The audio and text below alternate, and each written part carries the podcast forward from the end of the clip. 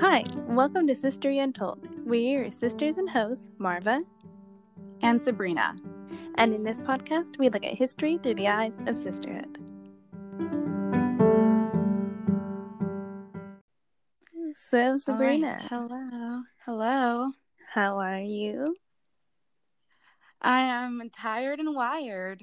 I oh. just drank coffee and it's like 6:45 p.m. That is too late to be drinking coffee. I was just yeah, I was like I can't survive this podcast if I don't because I couldn't talk earlier I was like trying to talk and I just the words didn't come out. So I can't believe that doing this podcast isn't exciting enough for you to just oh be running gosh. off of pure fumes. I am running off of fumes. They're just now caffeinated. How are you? You probably need some coffee. It's like after it's almost midnight. Yeah. Well, I'm like, it's not my episode, so finally I get. So you're just gonna fall asleep while I talk. I'm gonna do the. Uh huh. Yeah. Uh huh. Yeah. Like when, when I'm like, I'm talking oh, to and people then they who died a... tragic death. You're like fabulous. That's so nice. That's, that's pretty much just how all my interactions are nowadays. When everybody's wearing a mask and I can't understand what they're saying, it's like, oh my goodness. Yeah. Yeah. I just did that. Anyway. okay. So, well, I think you said you were excited for today's episode. I'm super excited for today's episode. So I hope you can find it in you to stay awake. Yeah. Um, uh-huh. In other news, I have a quick weather report about California, our homeland. What? They have fire tornadoes. Ew, what does that even mean? It's like when fire is like a tornado. Fire nados, that's what they call them.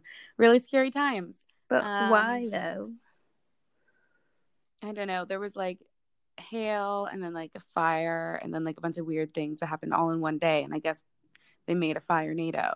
Oh my gosh, that actually sounds like the weather here it has been out of control. It's because the world is ending. Just kidding. Hopefully. I like that you took it seriously. You're like, oh no, I didn't even know. Is that on the news? That's what's happening.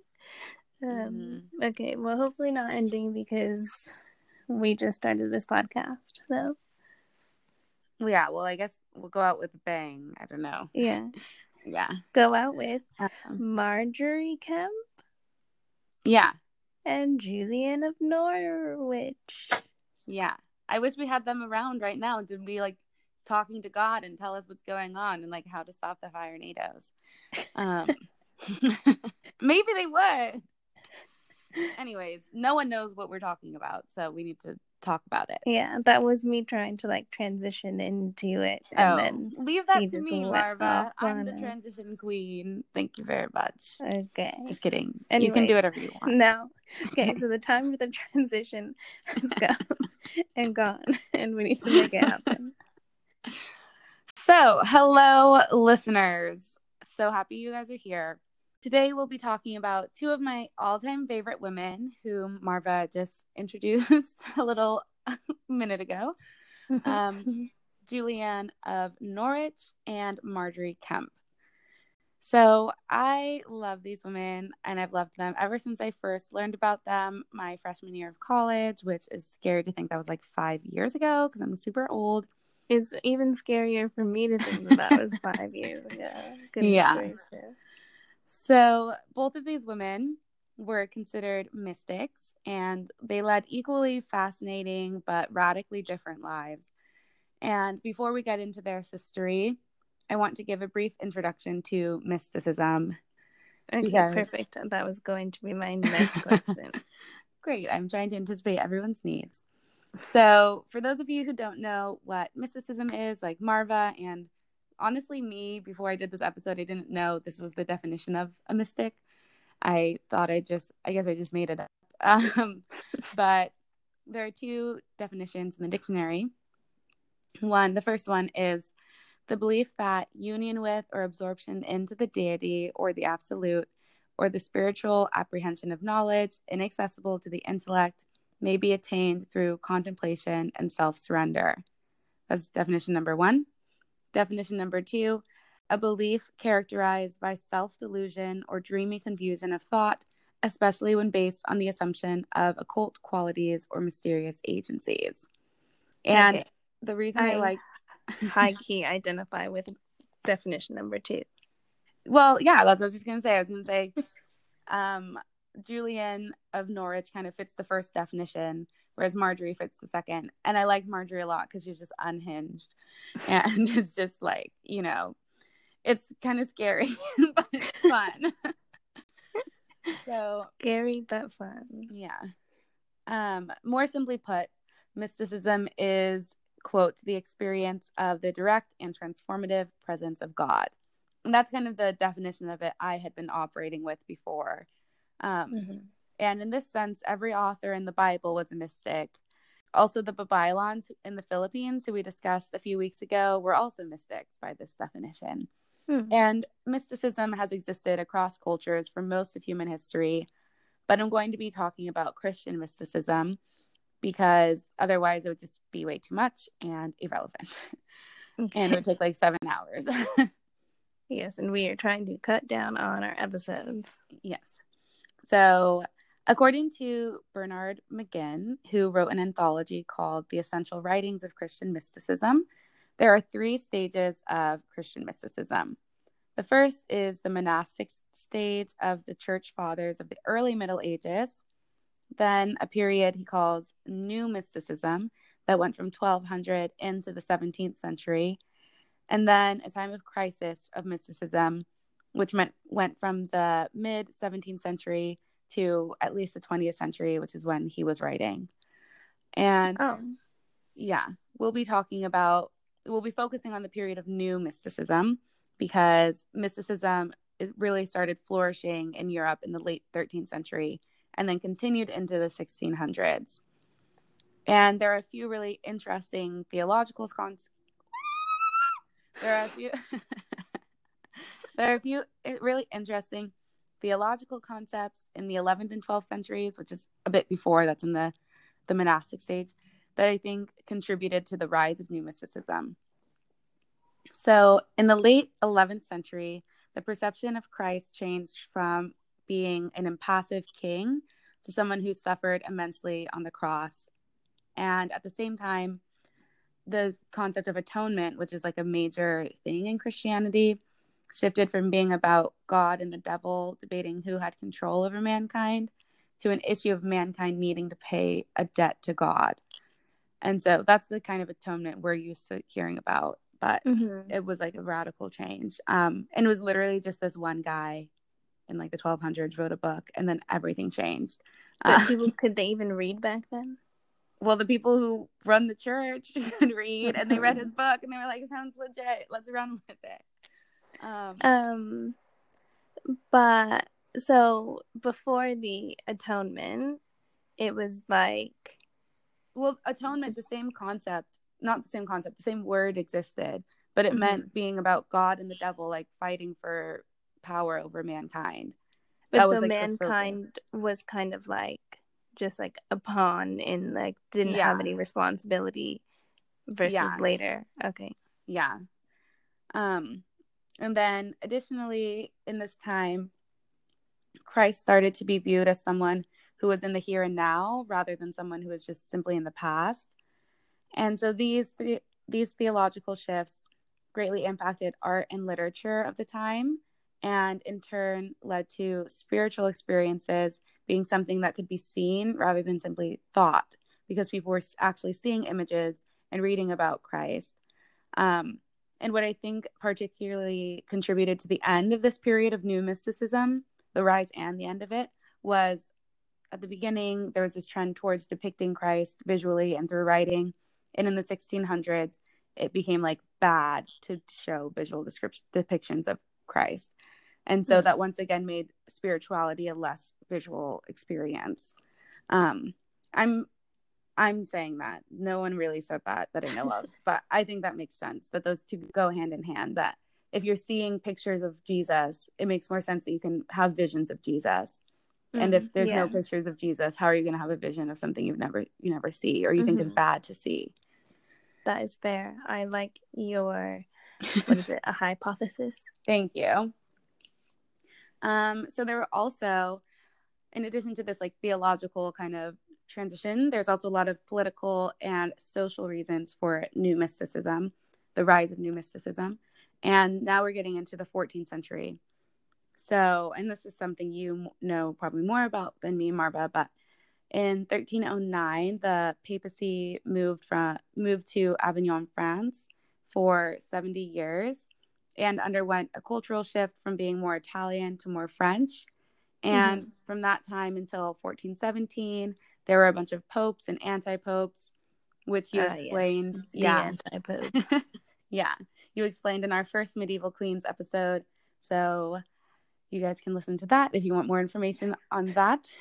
um, and these frequent changes led to a lot of chaos and uncertainty in the church, obviously, because like there's so many changes in leadership and like mm-hmm. conflict. Um, meanwhile, outside of the church, we have the Hundred Years' War going on and the Great European Famine from 1315 to 1322, and the Black Death, which had a peak in 1347. So there's lots of drama. Get to the Black Death. Hmm. I said, finally, we get to the Black know, Death. Yeah. We've been trying to talk about it in like every episode. Yeah. I don't know why in my mind the entire thousand year period of the Middle Ages is just the Black Death. like I didn't realize. um, yeah. But yeah, so and members of the clergy were disproportionately affected by the Black Death because they had to care for the sick. So obviously they're being exposed mm. all the time. Mm-hmm. And it's mm-hmm. not like now we didn't have face masks and little face shields and stuff. So you just had like an orange with cloves in it to protect you and it didn't really work. um, didn't really work or it didn't work at all. Didn't work.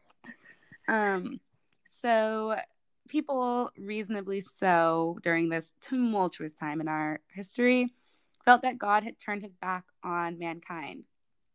And many of the religious writings from the time were cynical.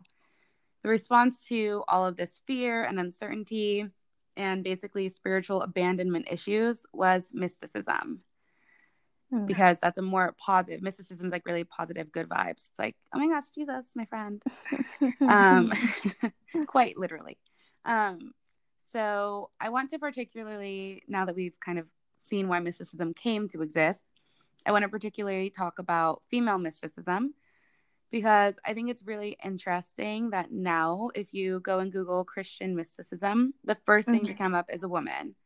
And mm-hmm. I think when most people think of Christian mystics, they probably actually think of women like Juliana of Norwich or her more famous contemporary Joan of Arc.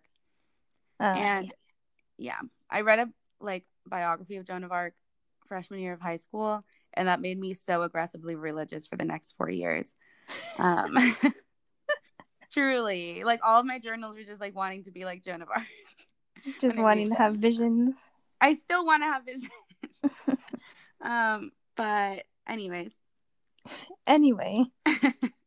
until then, until I leave our podcast to become a mystic, um, okay. I'll explain more about female mystics like myself. I'm just kidding. um, so even though there's um, a lot of female mystics and we kind of like recognize mysticism as like a almost female art now, a lot of scholarship art out there talks about how mysticism limited women's power. So, hmm. Nancy Caciola, who wrote Discerning Spirits, Divine and Demonic Possessions in the Middle Ages, she's like a modern writer. Mm-hmm. She argues that the criteria the church developed for authentic mystical experiences curtailed the power of women in the church. They, there were medieval theories of female physiology. This is so classic that deemed women more vulnerable to devil possession than men. I'm just like, and, and of what course you was... would say that, like. but what was the science behind that? Marva, you think they had science? they just said that. But people I mean, also thought was... women's brains were incapable of learning things. But I mean, like, what was like? They must have, even if it wasn't a good reason, like had some kind of. Reason. I have no idea. We can look it up. Hmm it's just a fee i don't know honestly um and so additionally there was a strong need to limit the number of people who were considered mystics because ever since the early days of christianity there have been struggles for authority, as evidenced by our Pope anti-Pope, Pope anti-Pope drama. and with all the chaos of the 14th century, those struggles just only increased that like need for authority. So it was really critical that those who claim to be able to hear and understand God would be contained within the structures of the church, since the power of the church would be severely threatened if it just seemed like anyone off the street could talk to God. It's like, why do we have a yeah. pope who like, give all of our money to if Susie down the block is like talking to Jesus every day at lunch? Like, which you know. wasn't that though, like literally basically Joan of Arc. Like she was just like some girl mm-hmm. from like mm-hmm. this random town who was like, Listen, guys. yeah. Yeah. It's wild. Then she got burned at the stake. I know, I know, man. So on the other hand, um, the changes in perceptions of Christ we mentioned earlier um, actually seems to have invited more women to the table. Since Christ was now viewed as someone who suffered immensely and whom people could have a personal relationship with in the present moment, not just like a past dead God kind of thing. Mm-hmm. This type of spirituality encouraged a really emotional response to Christ's suffering. And in the Norton Anthology of Medieval English Literature, they say that, quote, female readers in particular who had been excluded from the Latin based textual traditions of theology, discovered full, fertile ground in this tradition of so called affective or emotional piety. Through such emotive imagining, one gained an apparently unmediated and potentially authoritative relation with Christ. So it was actually like a great move to make Christ more like, you know, like someone you have to sympathize with, empathize mm-hmm. with, you know. Um, yeah, and I feel like women this might sound sexist, but like, you know, are like great with like being like knowing how to suffer. it's true. It's not even sexist. It's true. yeah. Um, and another interesting theory, which I I don't know if I agree with it, but I think it's interesting for why mystical experiences seemed more available to women is that it reinforced the stereotypes of women as the spiritual nurturers of humanity, while keeping both women and spirituality firmly domesticated because these experiences of mystics were private and subjective, not like the public and supposedly objective things priests would declare. So mm-hmm. That's an interesting like counter argument to the first things we're talking about about like women being excluded. This actually like mm-hmm. encourages it. So now that we have a slightly better picture of the spiritual and political landscape during the new mysticism period, let's get into our history lesson. Unless you have any follow up questions other than the physiology of women in medieval times, which I know nothing about. Um, I mean, I assume that the physiology of women in medieval times is quite similar to the physiology of women today. Yes. Um, yes, but whatever made it more demonic, I don't know. I mean, it might be the same. Like, women still might be more likely to be possessed by demons. Um, I just think that's something you would say, you know, like at any given point in time. Not you, I mean, like one, like society to mm-hmm. control women to be like, oh, like she's hysteric, or like, oh, she's a witch, or oh, she's possessed by a demon. Like it's just her disposition as a woman. Like, oh my gosh. Mm-hmm. But Anyways, that is, I'm gonna use that from now on. When you're acting crazy no, not when I'm acting crazy. I would never be possessed by a demon. um, but you know, when like other people are acting crazy, I'll be like, oh, she's totally possessed." Oh my gosh, let's make it a thing. Yeah. Okay. okay. Hashtag. Hashtag. She's totally possessed. Um. Okay. So first woman we'll talk about today is Julian of Norwich. She was born circa 1342 and it's unclear whether her actual name was Julian or if she adopted it when she became the anchoress of the Church of St. Julian.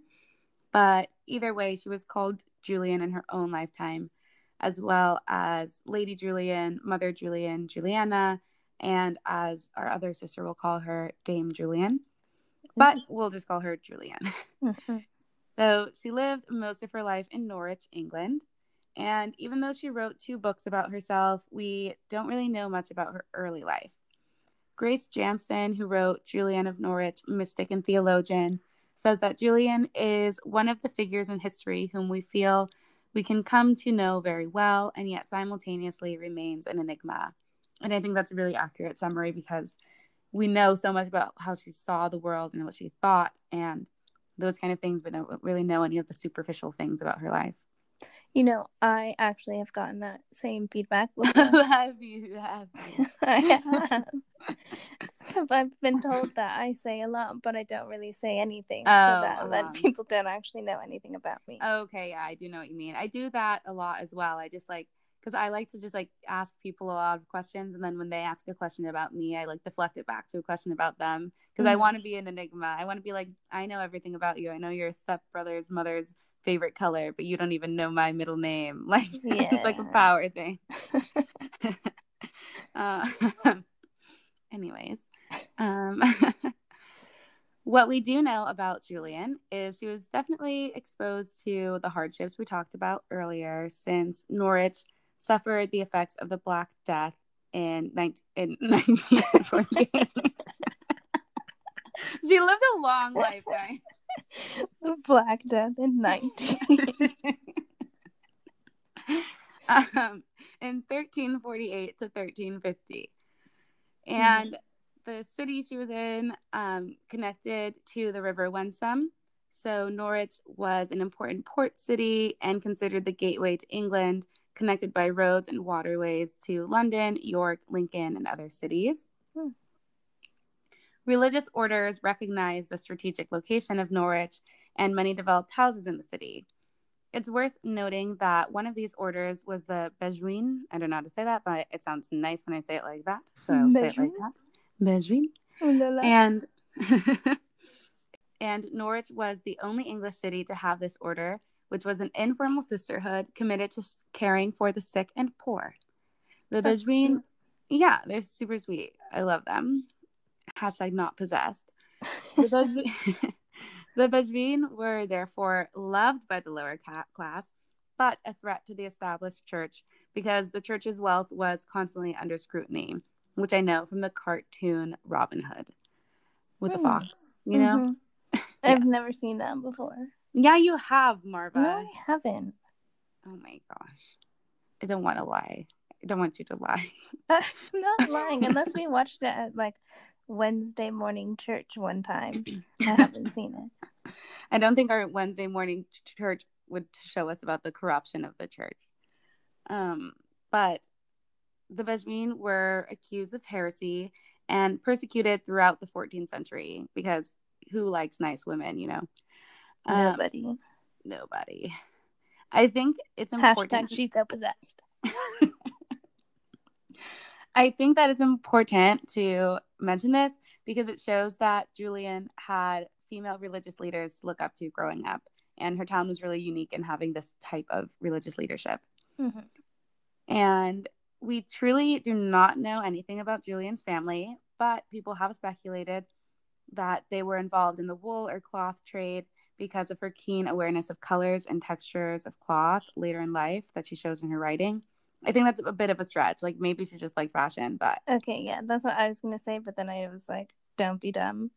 But um, yeah.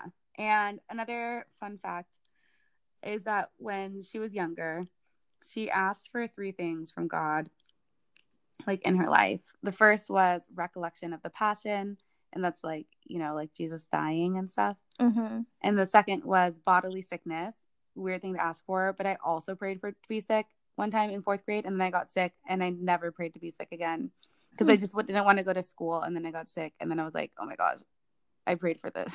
all, all you need to do is develop some anxiety. That's how I was sick all the time, just because I was so anxious. I've done that as an adult, but as a kid, I don't think I had the. I don't know. This is dark um, yeah. Another anyway, podcast. for another podcast. Anyone want us to come onto your mentally disturbed um, the third was to have of God's gifts three wounds. So I guess yeah, she is a little bit like She's a little bit dark. Yeah. Um, but the main defining event of Julian's life happened precisely at the age of 30 and a half in 1373, okay. which is just funny. That's like a thing you do when you're seven, but she wrote it down. She was like, I was 30 and a half years old in 1373. Like exactly 30 and a half? Yeah, that's what she said. Hmm. Yeah. So Julian was living her best life. She was gravely ill on her deathbed, just okay. like she wants it. Yeah. And on May 8th, as she lay dying, she had a series of 16 religious visions, which she calls showings. After this, she recovered quite quickly from her illness and wrote two books about her showings. One short text that narrates each vision, including the teaching she received in them and her responses to them, and one long text that includes mostly the same things as the short text, but additionally has commentary and theological reflection. Hmm. The long text is her more famous one, known as Revelations of Divine Love, and it was written more than 20 years after the visions were received. So when she was like 50. Yeah. Um, she lived a long time. Hmm. Whereas she wrote the short text immediately after the visions. Mm-hmm. Her manuscripts were carefully preserved by the Brigittine and Benedictine nuns, and all of the scribes of her manuscripts were women except for one person. So that's pretty awesome. Women supporting women. Girl boss. Love to see it. Girl boss. Literally, yeah. She like starts a little like printing press company. No, she didn't. They didn't have printing presses. Let's anyway. just make up facts so the Black Death started in year 900, and the printing press was invented in the year 1300. And the yeah. Black Death ended in 1948. Yeah. yeah. Um. Anyways, fake history aside, um, I, this is now real history. This is my life. So a year and a half ago, when I was in Bath, where you are in Bath right now, right? Yeah, I am in Bath. Yeah, I was at that church, the Abbey or whatever. Mm-hmm. Um, and I found a book of excerpts from Revelations of Divine Love. And I reread it for the podcast and noticed something really interesting. So I wanted to do something a little bit different than what we usually do on the podcast and just flex my English major skills a little okay. and analyze one of those passages. I knew I this was going to come boring. eventually. Marva, you can do a dance on our Instagram if you want. okay. You can use your skills too.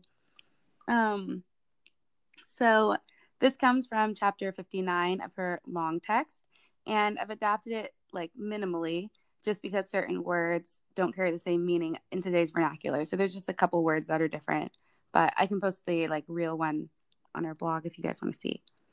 Um, so she's she wrote, and thus Jesus is our true mother and kind of our first making, and he is our true mother in grace by taking of our kind made all the fair working and all the sweet, kindly offices of dear, worthy motherhood is appropriated to the second person. For in him we have this goodly will, whole and safe without end, both in kind and in grace, and of his own proper goodness. So, obviously, the really interesting thing here is that she's describing Jesus as our mother in both making and taking, as in, he is our mother for creating us and because he gave us grace when he took human form. But what I'm more interested in is her use of male pronouns in this chapter more generally. Mm-hmm.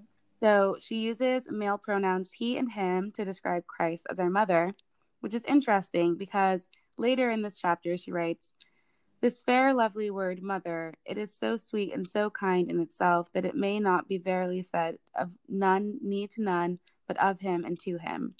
However, in some manuscripts, it's written from him and to her which has led scholars to believe that the second pronoun refers to the Virgin Mary. If she does indeed intend to refer to Mary here and uses the male pronoun, the pronoun kind of loses its maleness and becomes gender neutral.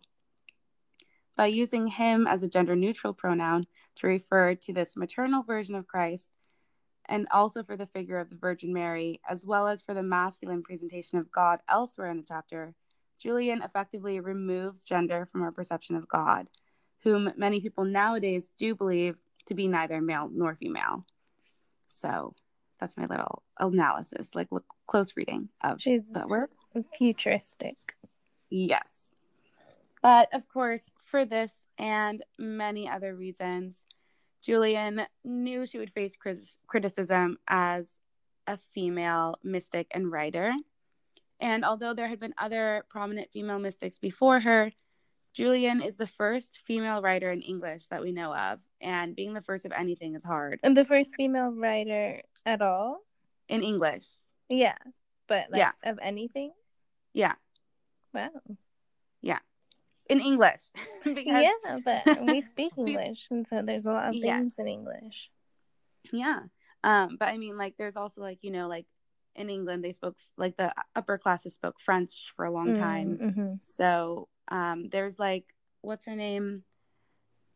Uh, Marie de France, who's like I think technically English, but I mean her last name's de France, so I don't know. Anyways, where could she possibly be from?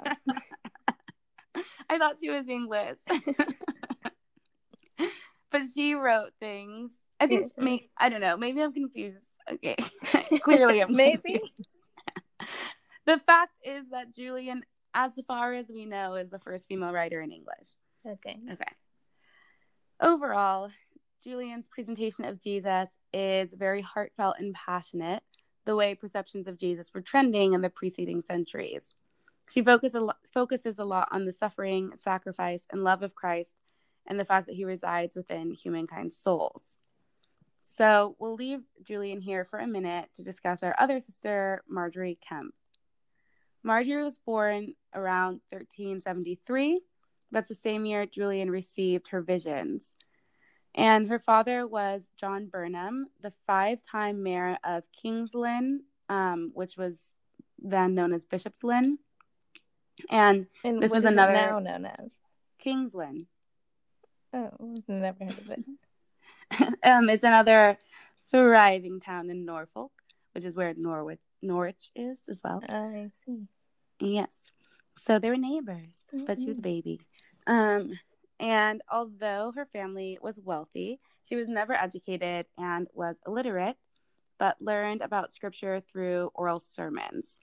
And although she couldn't read or write, she is the first author of an autobiography in English because she dictated her life to scribes who wrote the book of Margery Kempe. And that's where like a lot of our information about her comes from. I think that's um, brilliant. She's just I know delegating, getting other people to do exactly. the hard parts for her yeah, she's like, you monks aren't doing anything. You know how to write. write about me because I'm fabulous and important. Yes. so Margery married a merchant in, and also who's a town official named John Kempe. Oh, they're and allowed to get married. She's not. What do you think she is? I don't know. I thought they were in like the church. And... She's not. No. At this point, neither of them are formally. They're both lay people at this point. Lay people. Okay. Yes. Um, and Margery will always be a lay person. So lame. so funny. um, Margery, as I said, married John Kempe in 1393 at around 20 years old. And after a series of sicknesses during her first pregnancy and the traumatic birth of her first child, she went to confession because she felt she had had a brush with death and she just wanted to make sure everything's good with God makes mm-hmm. sense. But the priest was super harsh and intense, and basically the combination of these three things, like her sickness and the the birth and the confession, led Margery to have a severe mental breakdown. She writes that she was wonderfully vexed and labored with spirits for half a year, eight weeks, and some odd days. So, about, yeah, over eight months, she was suffering a lot. And during this time, she saw devils who commanded her to, quote, forsake her faith, her family, and her friends. She envisioned hellfire, and she felt the devils were encouraging her to die by suicide. Oh, I was thinking maybe she had like postpartum depression, but then the like seeing the devils thing, it seems not yeah. typical. So it's actually what I've read was that it's possibly the result of postpartum psychosis which is a different uh-huh. thing. Mm-hmm. Um, but obviously at the time, no one would have diagnosed her with that. Mm-hmm. Um, but she fortunately did recover from the breakdown, regardless of what was causing it, through her first vision. So one day she was all alone, and Jesus appeared to her clad in purple silk and sitting on her bedside. And he told her, Daughter, why have you forsaken me? And I forsook never you. After this, Jesus rose into the air, and once he was gone, Margery's sanity was restored, or so she says. Yes. Um, yes. So after this first vision, Margery continued to have visions of Jesus and Mary throughout her life, and more than just Jesus and Mary, like also like whole hosts of like saints and stuff. Um, and she began going to confession two to three times a day, fasting on Fridays, and wearing a hair shirt. Which have you ever heard of a hair shirt? Yeah, medieval people are obsessed. I know. Yeah, apparently. So, if people don't know what a hair shirt is, it's a garment that is made from like rough animal fur, usually goat hair, and it's worn against your skin, like underneath your other shirt, um, so that the coarse hair would like rub against your skin and make you uncomfortable. And the discomfort serves like a double purpose. One is to serve as an act of penitence, penitence, and a as a constant reminder of your faith to avoid temptation to sin. Um, so it's like I remember like our pastor, Pastor Greg, um, told us to put like a penny in your shoe to like, and every time you feel it, remember to pray. So it's like that, but way worse. Um, but I never wear a penny in my shoe. But I still pray all the time because I'm a mystic. I'm not a mystic. okay. okay, I'm gonna stop. okay. I'm gonna be blasphemous. Um. Anyways, although Margery was a wife, a mother of ultimately 13 children, and a layperson, she felt compelled to live a life of celibacy. And this was not an easy pill for her husband to swallow. And she writes of oh, struggle yeah. often. Yeah. Did their first child survive? I don't know about any. The only thing I know about her children is that the oldest one was named John. That's literally the only thing. Okay. Um, she did not really care about them, I guess, because okay. she has an autobiography, but like there's no information about children. Um, yeah. So, um, yeah. Obviously, her husband was not super into that, and she writes about this a lot in her autobiography, and it's actually like really sad. But we're gonna talk about it because it's okay to talk about sad things sometimes. Mm-hmm. Um, so it's funny, but it's like if you think about it, it's like really sad. Um, so she writes of one day when her husband asked her, Margery, if there came a man with a sword and would smite my head off unless I should common naturally with you. And I think you all know what that means. As I have done before, tell me the truth from your conscience. Say you will not lie whether you would suffer my head to be smote off or else suffer me to meddle with you again, as I did at one time. Meddle and she replied, you. Yeah, I love her response. Forsooth, I had rather see you be slain than we should turn again to our uncleanness. Oh my gosh, that is yeah. so harsh. I know. And he said, You are no good wife. I mean, I feel like that is kind of fair. yeah. But okay, also in this common in this conversation, I didn't write this down, but I remember it because it's mean. She said, "Oh, like, can we go to a bishop and make a formal vow of celibacy?" And he was like, "No, because then I could not quote use you without sinning." And so that's not nice. So yeah, he has negative. This points. whole thing is very confusing. Yeah, I mean, it's clearly like not a great relationship, but we're gonna we're gonna reach a solution more or less. So he's gonna get his this... head chopped off. no. At the point of this conversation, it had been eight weeks since they last had commoned naturally. And even though they slept in the same bed together every night, and they had been celibate on and off for three years. But after this conversation, her husband asked three things of her number one, that they would sleep together. Two, that she would pay off his debts before she went on a pilgrimage to Jerusalem. What? And three, that she would eat with him on Fridays. okay, number so... three is very Gilmore Girls. Uh... That's so true. It's literally the plot of Gilmore Girls, yeah. like the premise of it. Um, so they were like walking and like passed by a cross, and so Margery went to go pray, with, quote, a great abundance of tears about her chastity and about eating on Fridays. After this, she came back to her husband with a counteroffer. She said, Grant me that you shall not come in my bed, and I grant you to requite you of your debts before I go to Jerusalem. And make my body free to God, so that you never challenge me by asking the debt of matrimony after this day while you live, and I shall eat and drink on the Friday at your bidding. So he agreed to this. It's mm-hmm. kind of, I mean, like, she basically like sold her not sold her not having sex to her husband, which is like a weird transaction. Mm-hmm. Um, but I just like it makes me sad because she's literally like asking her body to be free, like to do what she wants with it, and it's like she had to literally pay him to be able to do that. Mm-hmm. Um, and yeah, but he agreed to this, and they took an official vow of chastity before a bishop, which is what she wanted. Mm-hmm. So following this, they would spend a lot more time apart, which allowed Margery to travel more. And she was inspired by Bridget of Sweden, who was another mystic and saint and to take a pilgrimage to Jerusalem. And on this trip, she stayed in Venice, Assisi, and Rome, as well as obviously Jerusalem. And she writes that when she first saw Jerusalem, she fell off a donkey because she was so in shock of the vision in front of her. And these two German guys like caught her and carried her the rest of the way. okay. But yeah. So this there are really... some things about this autobiography that I am like, mm, did that happen?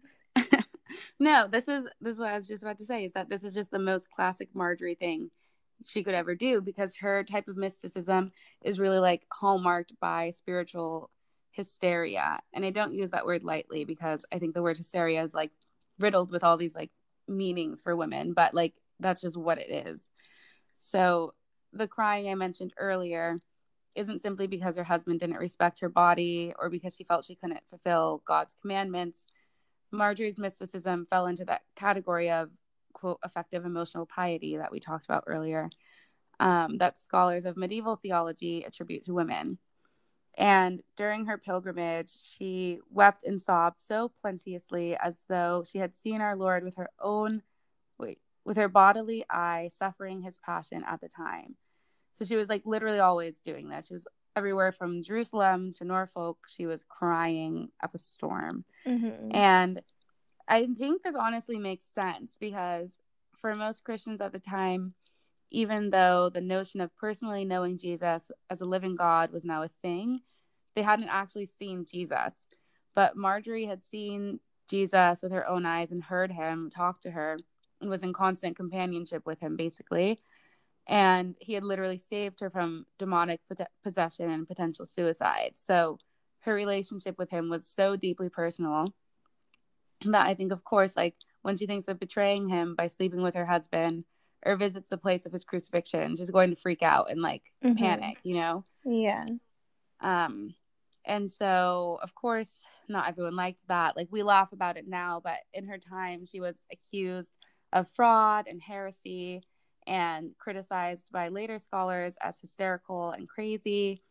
And some modern day scholars say that the only reason she wasn't punished as a heretic is because she was wealthy and came from a relatively powerful background since both her father and husband were town officials. Mm-hmm. Um, so listen, I'm mm-hmm. not saying that she wasn't telling the truth, but I feel like to say that she was a fraud or heretical mm-hmm. like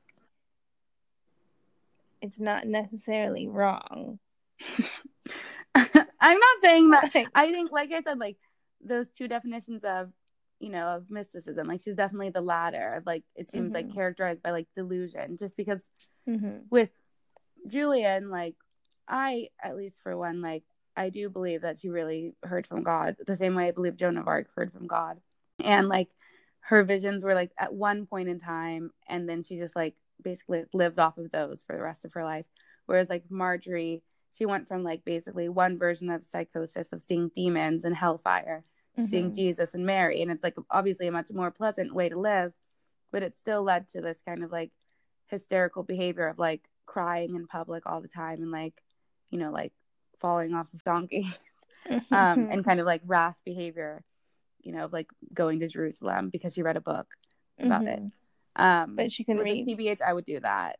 She couldn't read, but people would read things to her, like sermons mm-hmm. and like Bridget of Sweden's thing. Mm-hmm. Um, so yeah, so it's no wonder then, with all the criticism and suspicion, that Margery started to doubt herself. And who did she go to for assurance?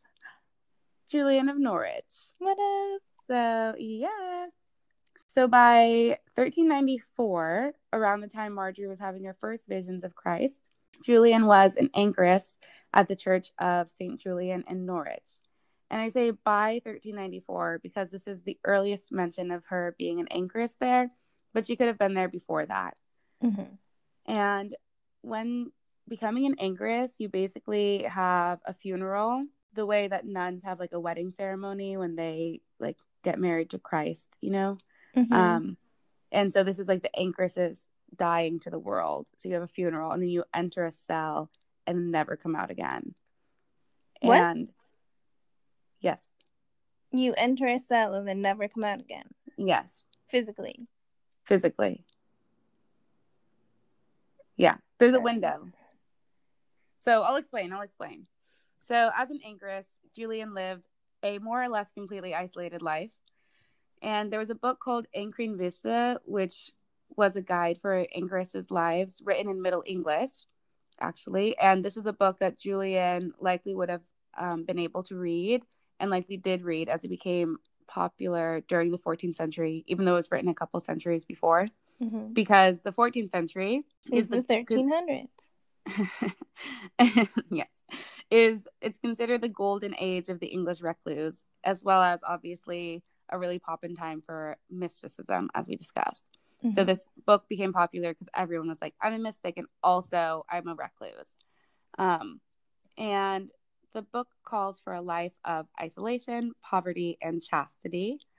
And uh, an anchoress's only regular contact was with a maid and her cat. They're supposed to have a cat. And Julian was not supposed to talk with her maid that often. You're supposed to be isolated, but she would like bring you food um, and water. I just and mm-hmm. I cannot get on board. Yeah, I know. It sounds rough. Um, but so she would have a small window through which food, water, and sacraments could be passed. And basically, the only temptation that um, an anchoress would have is temptation for like gossip with passersby. And so she had to be like vigilant about like not allowing herself to talk to people when they walk. What outside. about the temptation to break out of that cell? I mean, when you go in, it's sealed. So I don't know if you can leave. You think like you she... live in there, Marvel. That's how it is. But like even if she changed her mind, she couldn't get out. She's dead to the world. I don't know, maybe she could, but that's not what you're supposed to do. And she didn't. She lived there forever. That is so horrendous. Yeah. Um, so anchoresses were even though it sounds like they were really isolated, they were actually vital members of 14th century communities and they were committed to charity. So, an anchoress's prayers were meant to protect people's souls in their town. And she could also sew clothes and pass them through the window to be distributed to the poor. Her other role, and the only one of the only forms of contact permitted, was giving guidance to those who sought it. So, in return for her services to the community and doing all these things, she received money from people's wills. So in 1394, hmm. a man named Roger Reed left 12 shillings to Julian Anchorite in his will, and three other people left money to Julian in their wills. And these are most of the records we have of her existence outside of her own writings. But there is one other account of her that outshines the rest, and that is Margery Kempe's. Hmm. So in 1413 or 1414, when Julian was in her 70s, she received a visit from the notorious Margery Kempe. Margery wrote of her reason for going there, saying she was bidden by our Lord to go to Dame Julian, for the anchoress was an expert in divine revelations and good counsel could give. So, in Julian, Margery found the reassurance she was searching for. Julian validated Margery's experience and advised her to trust it. She told her that any creature that has these tokens may steadfastly believe that the Holy Ghost dwells in his soul. And much more, when God visits a creature with tears of contrition, devotion, and passion, he may and ought to believe that the Holy Ghost is in his soul. She went on to say, Set all of your trust in God and fear not the language of the world. Patience is necessary for you, in that you shall keep your soul. And this phrase, if you guys read our Instagram post today, fear not the language of the world, is actually a tattoo I have because when I learned about these women in college, I just became obsessed with them. And I love that idea of like Margery going on a pilgrimage to the first woman writer in her language and getting this advice to fear not the language of the world and just really go out there and say what you want to say and like basically like haters gonna hate but you know write what you want to write and mm-hmm. i really love that so margery stayed for several days i'm assuming just in norwich not in the actual cell because i don't think anyone's allowed in there aside from julian mm-hmm.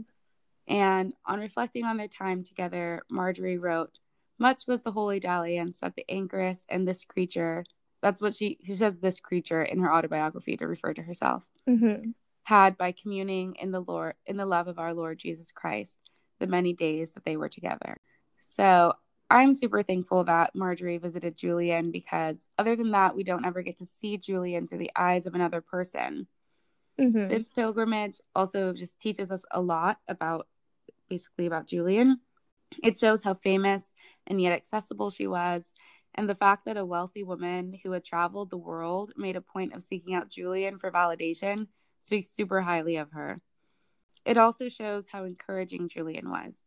And most importantly, this interaction demonstrates the power of women believing women. And Julian and Margery's mystical experiences were similar, and they both saw, heard, and felt Christ and Julian saw really tragic images of Christ's suffering. We didn't really talk about that, but that's a lot of what she saw was like Christ's pain and the passion of Christ.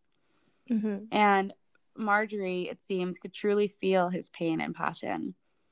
Although Julian's visions only occurred once and affected her in a far less disturbing way, scholars have accused both women of mental illness, while others have celebrated their close relationship with God. And I think we could probably spend hours debating whether or not it's possible that they received um, divine revelations from God, but we don't need to because Julian already settled the matter way back when, when she said, What is truly important is not the fact of, of these experiences themselves, but the deepened love of God which results from them and insights communicated with them. So I just love that she said that. She's like, it doesn't matter if you don't believe me. Like, I love God more now, and that's fantastic. Mm-hmm. And so these women's spiritual experiences led Julian to become, as I said, the first known female writer in English, and led Margery to become the first author of an autobiography in English ever by man or woman. Hmm. And both women sacrificed a lot for their visions. Julian gave up her normal life and lived a life almost in complete isolation in a cell with a single window mm-hmm. through which she could see glimpses of the outside world but not be of it. And Margery sacrificed her normal life as a wife and a mother and faced scorn and mockery from those around her. And the time they spent together, I think, just must have been so restorative just to be with a like minded woman who had the same experiences as you and beliefs as you. And their sisterhood, although brief, I think is a great example of sisters making one another feel validated, understood, and less alone. And yeah, that's the sisterhood of Margery Kempe and Julian of Norwich. Wow. Okay. That was a very interesting story. I feel like, mm-hmm. although probably I personally identify with Margery more, like I feel like Julian was like definitely the like more intense one because like I just don't think that Margery could have gone and lived in a cage. No, she forever. couldn't have. She would have lost it. Yeah. I mean, if she hasn't already lost it. yeah. And then I also just want to mention when they each died. so that we can kind of wrap up the story. Mm-hmm. Julian died in 1416 and Margery died in 1438. So they both lived decently long lives.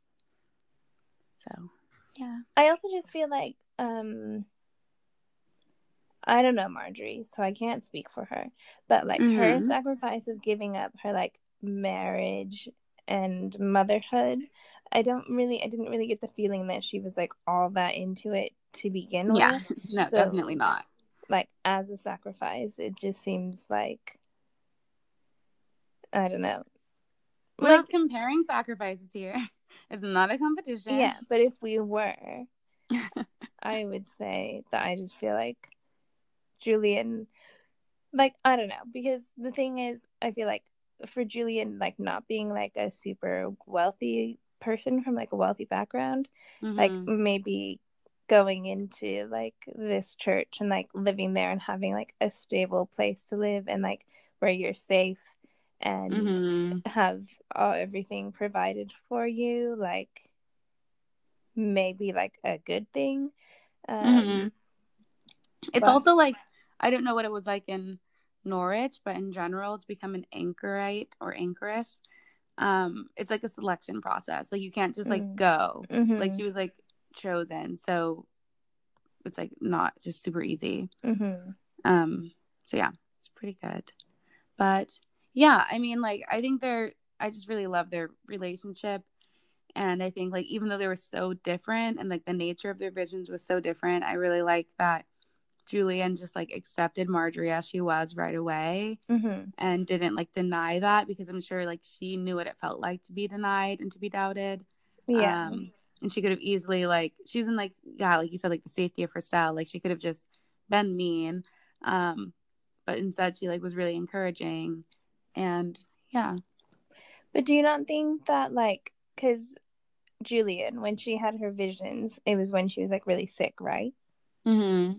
and her visions are like very painful and that kind of stuff like mm-hmm. that that could be related because then also like margery when she first had her visions like also like they were like very dark when she was going through like a very dark time and then mm-hmm. um yeah i don't know. I just feel like well i mean julian's visions they were they were like of the passion of the christ but they were a really positive message. Like i said mm. mysticism was like a really positive thing it was a reaction to all the cynical theology that was going on at the time. Mm-hmm.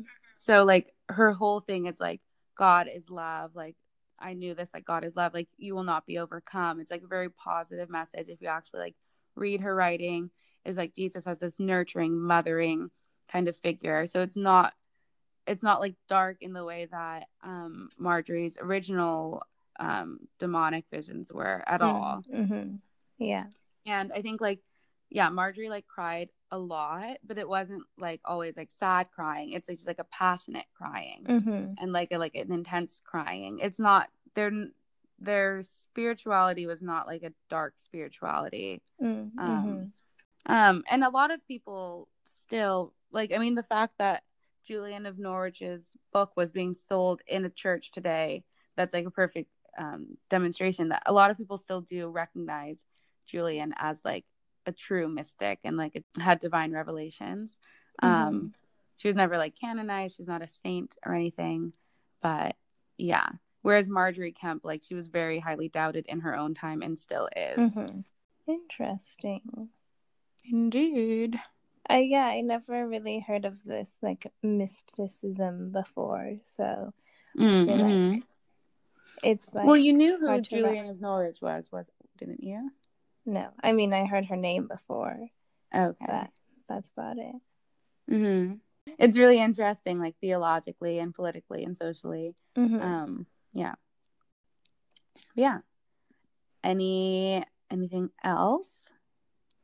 Um, no, I just feel like I need to like think so much about everything that you just said. I think the my main point is that you don't have to think about it. You don't have to decide if it's true or not. It doesn't really matter that it's true. What matters is how they how it affected them because mm-hmm. it was true to them. Yeah, you know, and it like literally defined their whole lives. Yeah, Um, like one of my favorite writers and artists, as you know, is William Blake. And he had visions his whole life, and that led to him creating an entire like world, like an entire mythology and like world in his art and in his writing. Mm-hmm. And it's like whether or not like those things were like true or like whether or not he was like like having like had like schizophrenia or something it doesn't really matter like mm-hmm. he was like creating worlds and like creating like some of the most beautiful art that i think is of the 18th century so yeah, yeah. like because it's based off of his experience and so yeah it's what, real for him yeah and... nobody else would have experienced it anyways like whether mm-hmm. it happened or not yeah and i think like what makes people question this more like at least put like more onus on it is that it's like based on like an actual religion that millions of people believe in. Mm-hmm. so it like has more weight whereas like william blake was just over here like having like creating religions basically. Mm-hmm. um so it's like doesn't really matter. Um but yeah. Interesting. Cool. Well um i'm looking forward to seeing what you do for the blog and the instagram posts mm-hmm. this week yeah we'll definitely have more to come um and yeah i think i'll probably on instagram talk about mysticism and some other cultures just because it is such a universal thing so just before we go uh we a reminder we have our is it a competition? It's a giveaway. Okay. not Every, everything is a competition. A competition. um, we have our giveaway going on right now uh, for your chance to win a copy of The Harlot's Handbook, Harris's List, which is a book by Hallie Rubenhold. Yes, this is a book we've mentioned on a few different episodes, and we just think it would be great for our listeners to have a listen and or, or have a, read. have a read. um, and Harris's list of Covent Garden ladies was a bestseller in the 18th century, and it sold more than a quarter of a million copies in its time. And it was just an essential book for every gentleman of pleasure in London. And yeah, we think it would be a really interesting. Obviously, I just said that it would be an interesting read. And the way you can participate in this giveaway is to rate and review us on wherever you listen to podcasts and then post a screenshot of that review on social media and tag at Sistery Untold. And yep. then we'll choose a winner. Yep, we'll choose a winner from so it is a competition. yeah, see, I know what I'm talking about. Um, we'll choose a winner uh, using, you know, either your Twitter, Instagram, handle or your Facebook name. Um, and we will announce it on one of our episodes. And then you will just have to get in contact with us and we will send that book your way. Um, yeah. Cool. So that's all for me. Yes. We'll have some announcements in a second and mm, we'll just sign off right now. okay. okay. This, is, is. I think that was good. That I wasn't good. It was good. You just need to sound happier. I sounded way happier than you. No, you started off. I was you're like, like "This is Sistery." Sistery. Yeah, I did. We want to remind you that we're on Facebook, Twitter, and Instagram. You can find us on all of those, just Sistery Untold. And that's a great way to connect with us and stay up to date with what's going on on the show. And we'd love to hear from you in our DMs or messages if you have any episode ideas or questions. So definitely check those out. We also have a Patreon, and we would love your support if you search for us on Patreon at Sistery Untold or go to our website and click Join the Sisterhood. There's a lot of information about it there. But essentially, by supporting us on Patreon at any tier, you get access to the Sisterhood, which is a discussion forum on our website where we talk about the episodes. And you also support us to do things like buy new microphones so we don't get more complaints about our sound quality, which I seem to get very often. and you also can just help us keep doing this podcast as not just a labor of love, but also a labor of a little bit of money. So, yeah. Yeah, and another way you can definitely help support us if you like the show is by leaving a review uh, wherever you listen to podcasts or on Apple Podcasts is one of the best places to leave a review um, because that just helps people find out about our show and us reach new listeners, as well as you spreading the word through word of mouth, telling your friends, family, um, sharing our posts on Instagram, sharing our episodes with anyone who you think would like to listen. Uh, but so please find us on Apple Podcasts if you have an iPhone and leave us a five star review and let us know what you think about the show.